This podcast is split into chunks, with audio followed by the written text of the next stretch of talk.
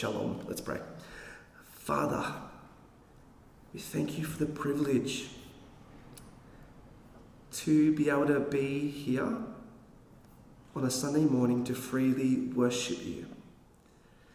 And we do pray that as we look at this topic of culture wars, that you will give us wisdom as we seek to engage publicly as people of Jesus Christ. We pray this in the name of Christ. Amen. And so our scripture today is Matthew chapter 5, verse 9. Jesus said, "Blessed are the peacemakers, for they will be called children of God." Hear the word of the Lord. Thanks be to God. Well, Hermann Hesse, the German-Swiss novelist, strikes a chord for many of us today. And he says this: human life becomes a real hell of suffering when two ages, two cultures, and two religions overlap. There are times where a whole generation gets caught to such an extent between two eras, two styles of life, that nothing comes naturally to it, since it has lost all sense of morality, security, and innocence. He says human life becomes a real hell when two cultures, when two ways of being human overlap.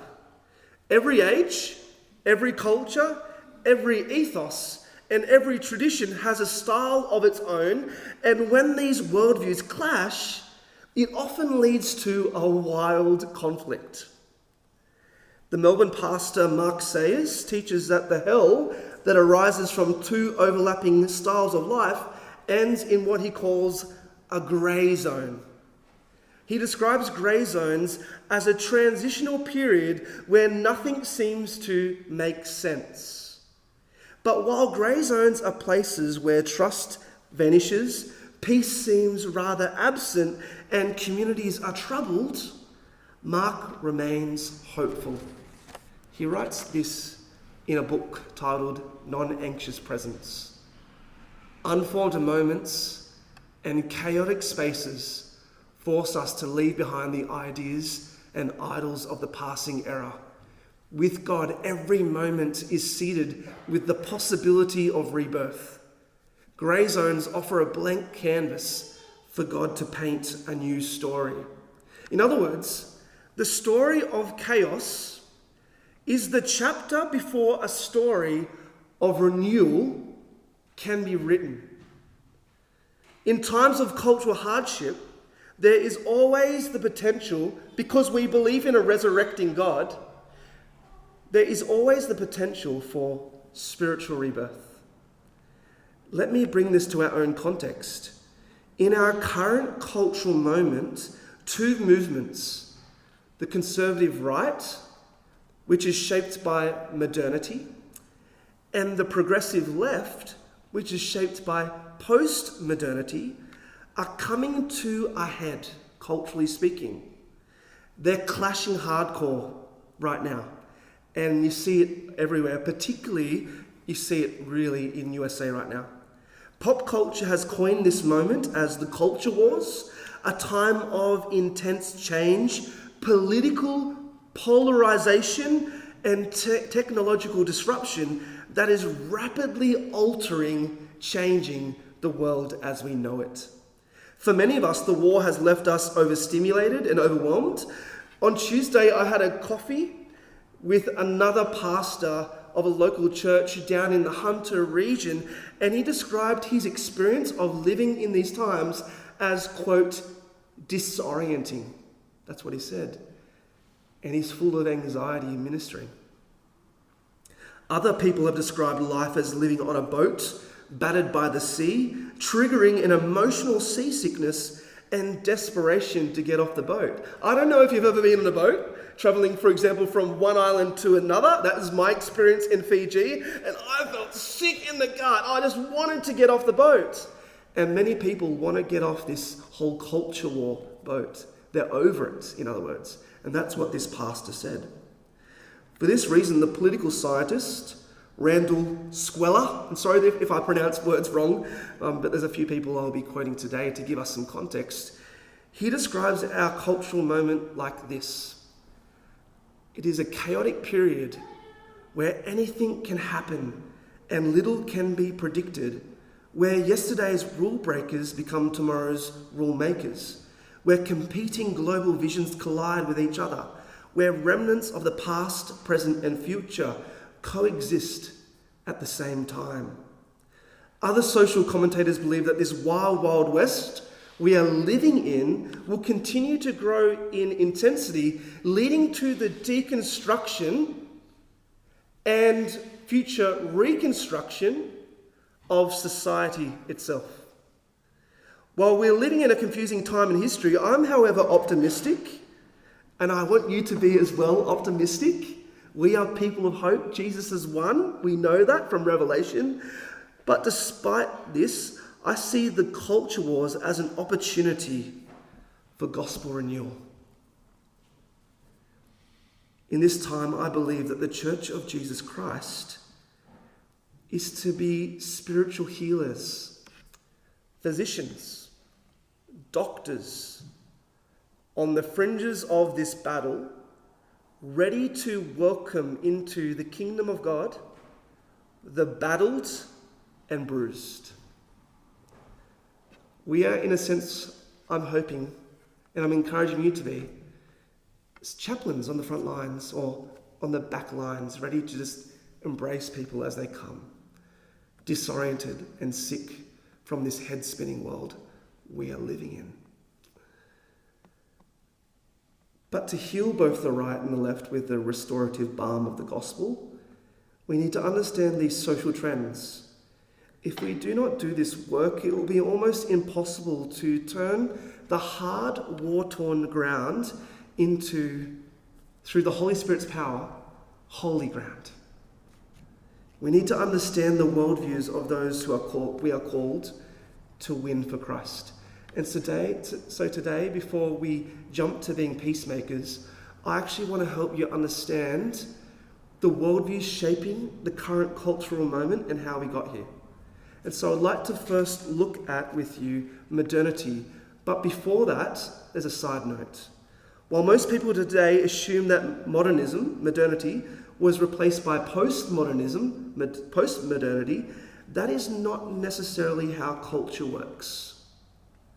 Culture changes when new systems emerge from old systems, and often the old and new culture need to live side by side until something happens. And it can be one of these three things. The new culture dominates the old way and has full victory. Or the old culture overthrows the new way emerging. They see it coming and says, smash it down before it takes us over. Or, and this is what I think is going to happen right now, the old and new cultures both suffer huge losses and merge to be something brand new. And so in our current cultural moment, the reason why there's so much civil unrest is because the two dominant cultures, the older spirit of modernity and all its traditions, and the newer spirit of postmodernity now have equal political power. Unless both sides lay down their weapons, it is likely that this conflict will land us in what, as I've already mentioned, Mark Sayers calls the grey zone of destruction. There, the West will need to build a brand new society from the ashes of economic collapse. But to prepare for the gospel renewal in the aftermath of the culture wars, we need to understand these two groups. And so, what is modernity?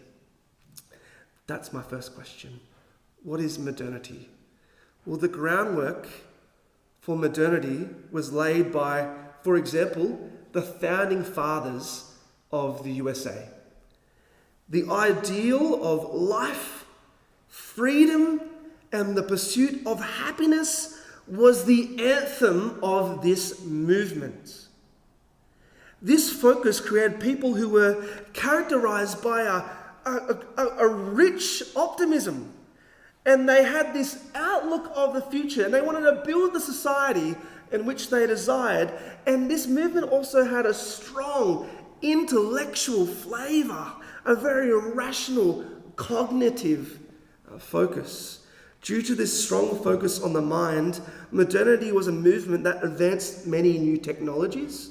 In the space of a few decades, these intellects invented things like bicycles. Hands up if you like bicycles. I do. Aeroplanes, getting from one place to another, vehicles of all sorts, light bulbs, telephones, and the radio, and things go on. Diseases that once wiped out entire communities were being eradicated by these rationalists. Even in philosophy, there was a fervent excitement about the new study of things like language and logic. Wittgenstein claimed that he had dissolved all the problems of philosophy. Hegel believed we lived at the end of human history and the beginning of something brand new. Freud believed that he had found the source of all mental illness. Einstein believed that a theory of everything was within his grasp. And so these men and women were great optimists.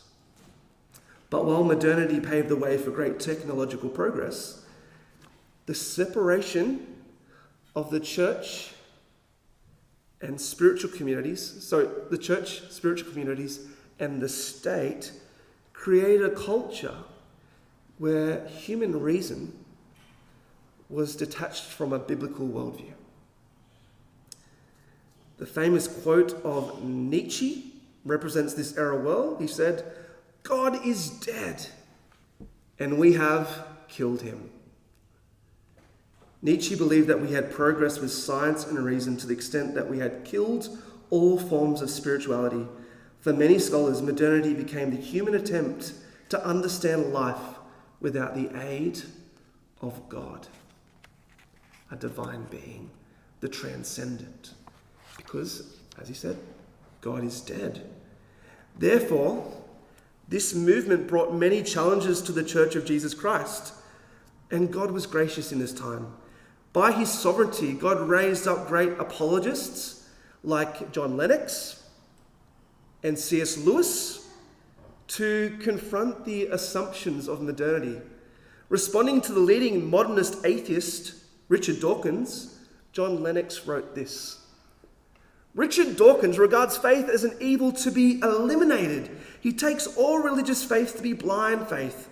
Dawkins says scientific belief is based on publicly checkable evidence. Religious faith not only lacks evidence, its independence from evidence is its joy shouted from the rooftops. However, taking Dawkins' own advice, we ask, where is the evidence that religious faith is not based on evidence? Mainstream Christianity will insist that faith and evidence are inseparable. Indeed, faith is a response to evidence, not a rejoicing in the absence of evidence. Dawkins's definition of faith turns out to be the direct opposite of the biblical one. And I love the fact that our faith is grounded in rational facts. Christianity is both spiritual, yes, but also deeply rational. And by saying things like God is dead, they actually lacked scientific credibility in making statements like that, because Christianity is scientific. And so while Lennox battled modernity from an evidence-based approach, Lewis, in his remarkable wit and creative talent, overcame this movement in another way. During his period in atheism, Lewis concluded that imagination and reason were at odds. Imagination was edging him on to belief, while reason suppressed that belief. And Lewis reflected upon this tension in his autobiography before he became a Christian. He said, "The two hemispheres of my mind were in the sharpest contrast. On the one side, a many island sea of poetry and myth. On the other, a glib and shallow rationalism. Nearly all that I loved, I believed to be imaginary. Nearly all that I believed to be real, I thought grim and meaningless." Lewis overcame the assumptions of modernity when he embraced the truth that the imagination and reason are not inconsistent realities. He argued that reason is the vessel of truth and that imagination is the organ of meaning. In other words, imagination makes reason meaningful. That's what he was saying. And so, objecting to modernity, the strict atheistic modernity, Lewis therefore said, atheism turns out to be too simple. If the whole universe has no meaning, we should never have found out that there is no meaning. He also goes on to say, I believe in Christianity as I believe that the sun has risen, not only because I see it, but because by it, Christianity, I see everything else. And so he brought together both the heart, the imagination, the soul, and his cognitive reason. And he said, with these two different perspectives, Christianity is the system of belief that makes the most sense to reality. In sum, while modernity became critical of religious knowledge, over time the movement has evolved, I believe, into what is called the conservative right. The focus on objective truth and the vision to make the West great again is an attempt to recapture the spirit of optimism and the rationality of modernity. While the conservative right is more traditional than her modernist forebears, it remains an intellectual movement shaped by reason, confidence, objectivity, science, and the hope for the future. And you see that through, Make America Great Again, or Clive Palmer's version of Make Australia Great Again. This is the vision of modernity, the right. And so that brings us now to post-modernity. The focus of postmodernism is hearing the voices of those on the fringes of society and exposing all the cracks in the grand narrative of human progress that modernity promoted. While modernity constructed a society based upon reason and progress, postmodernity sought to deconstruct this vision. Some of the phrases that capture the spirit of postmodernists is, for example, quote unquote, smash the patriarchy, or there is no absolute truth standard. Rather than embodying the optimistic spirit of modernity, postmoderns embodied a tone of pessimism, distrust in leaders, and a spirit of irony and humour, because humour is a great way to overthrow systems of belief.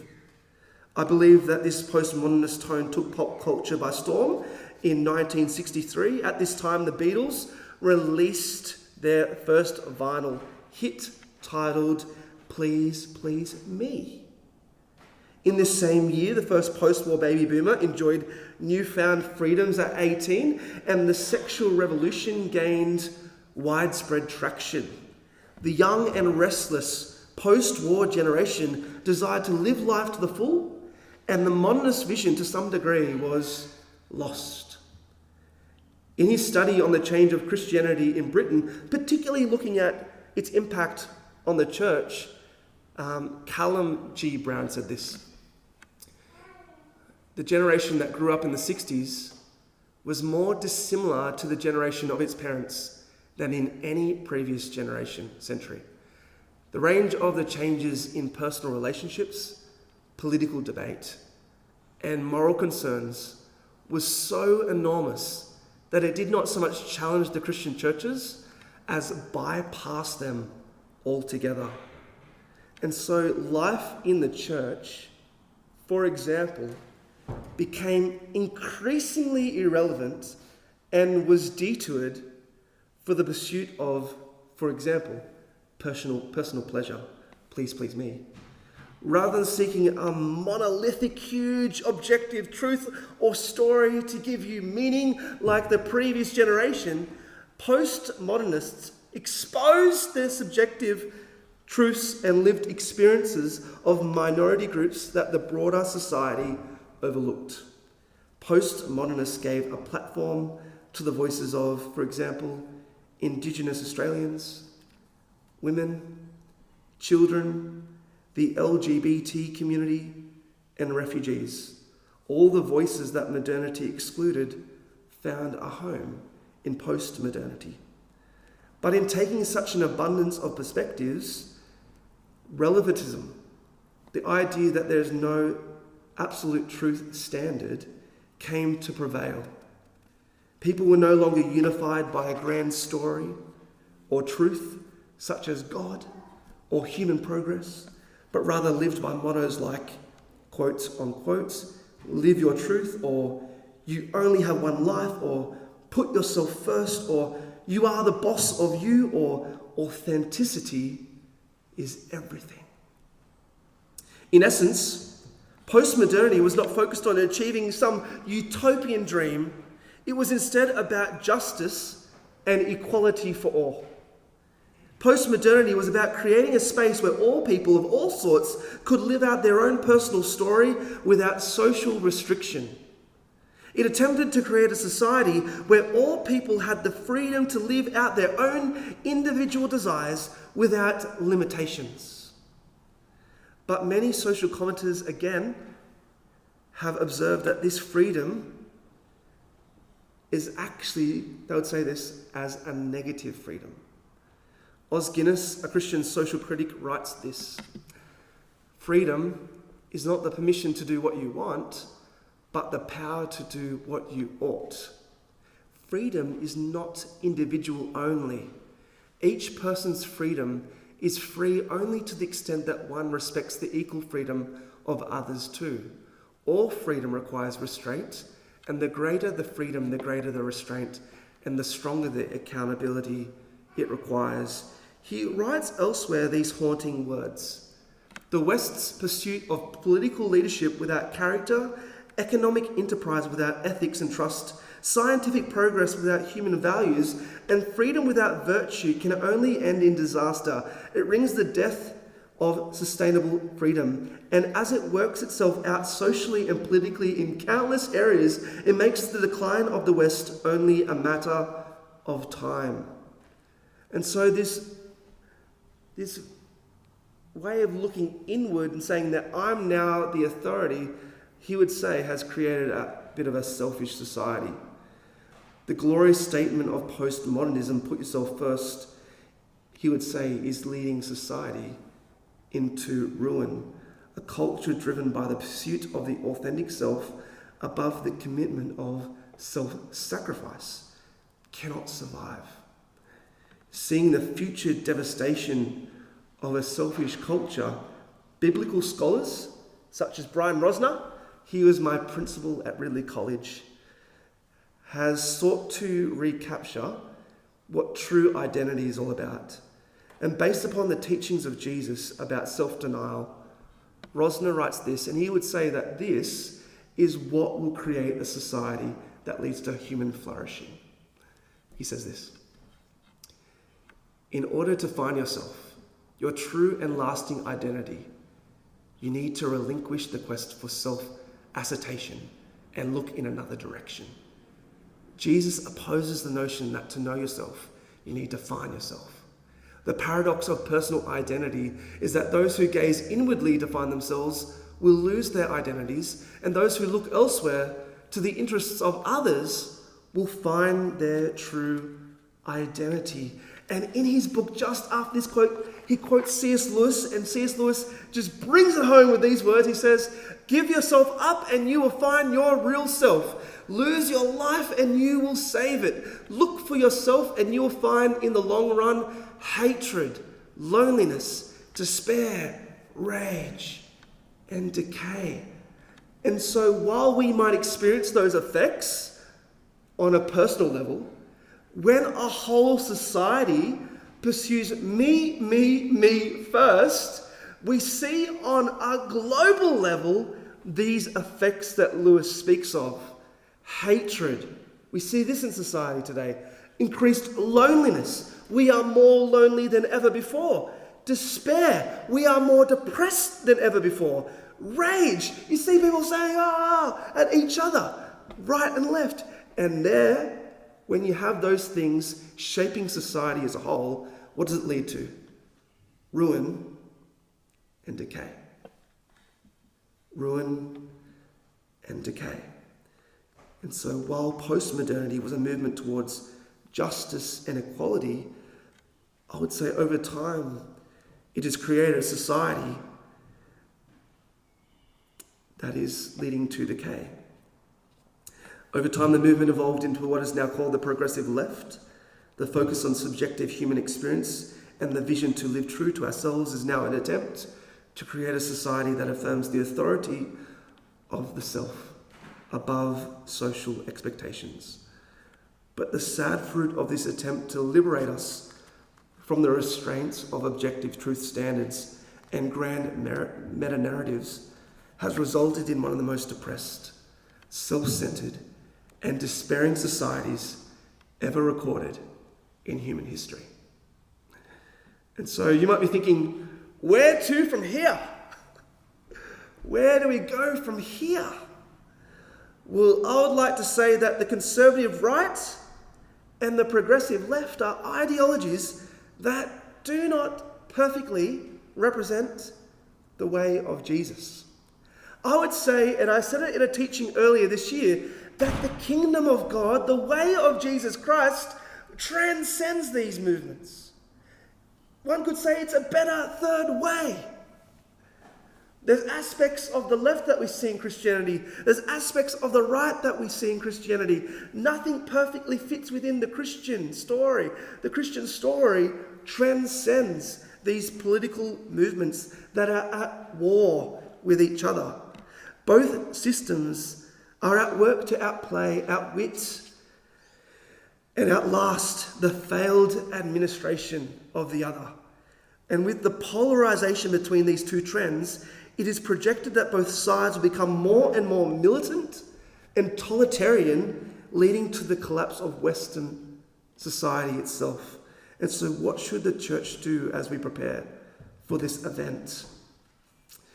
I believe it's critical for us to be communities of shalom. On the fringes of society, maybe within culture to be something different. In the Bible, the Hebrew word for peace is shalom, which means to make complete or make something whole.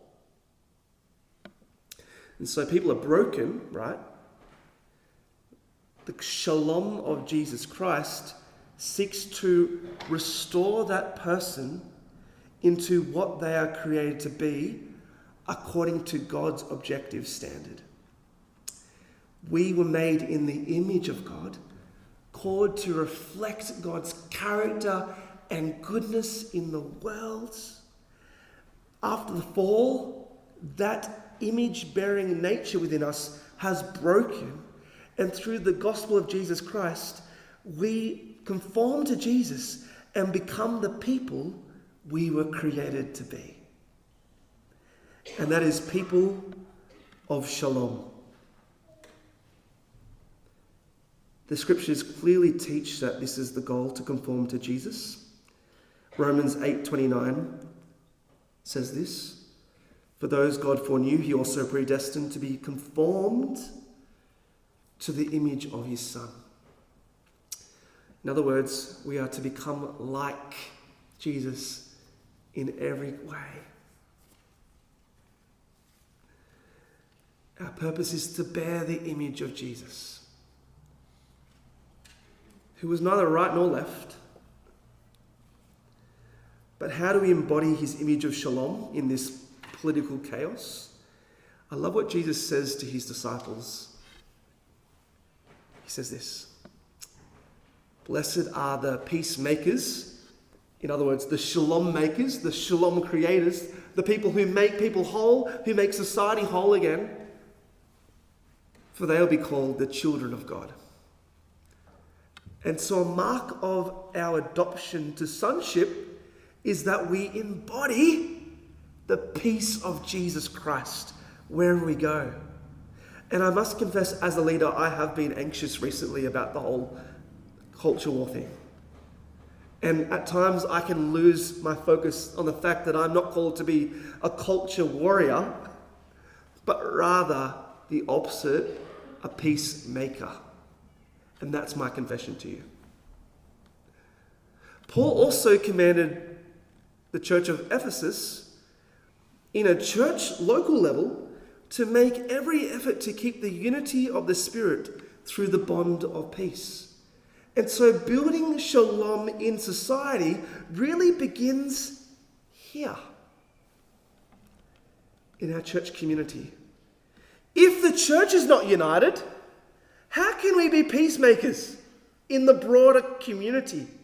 How can we be people who spread seeds of gospel renewal if we're fighting with each other within our own church? It is madness. We should be united because it is pleasant, a good thing, to be unified, as the psalmist sings. We're called to keep the bond of unity as brothers and sisters in Christ. We are to conform to Jesus by embodying his healing peace in all our relationships. And it begins here. And so in the current culture wars, how apologetic, I don't think, is to argue, but is to be people of peace. The call of Jesus is to restore to wholeness a world that is broken.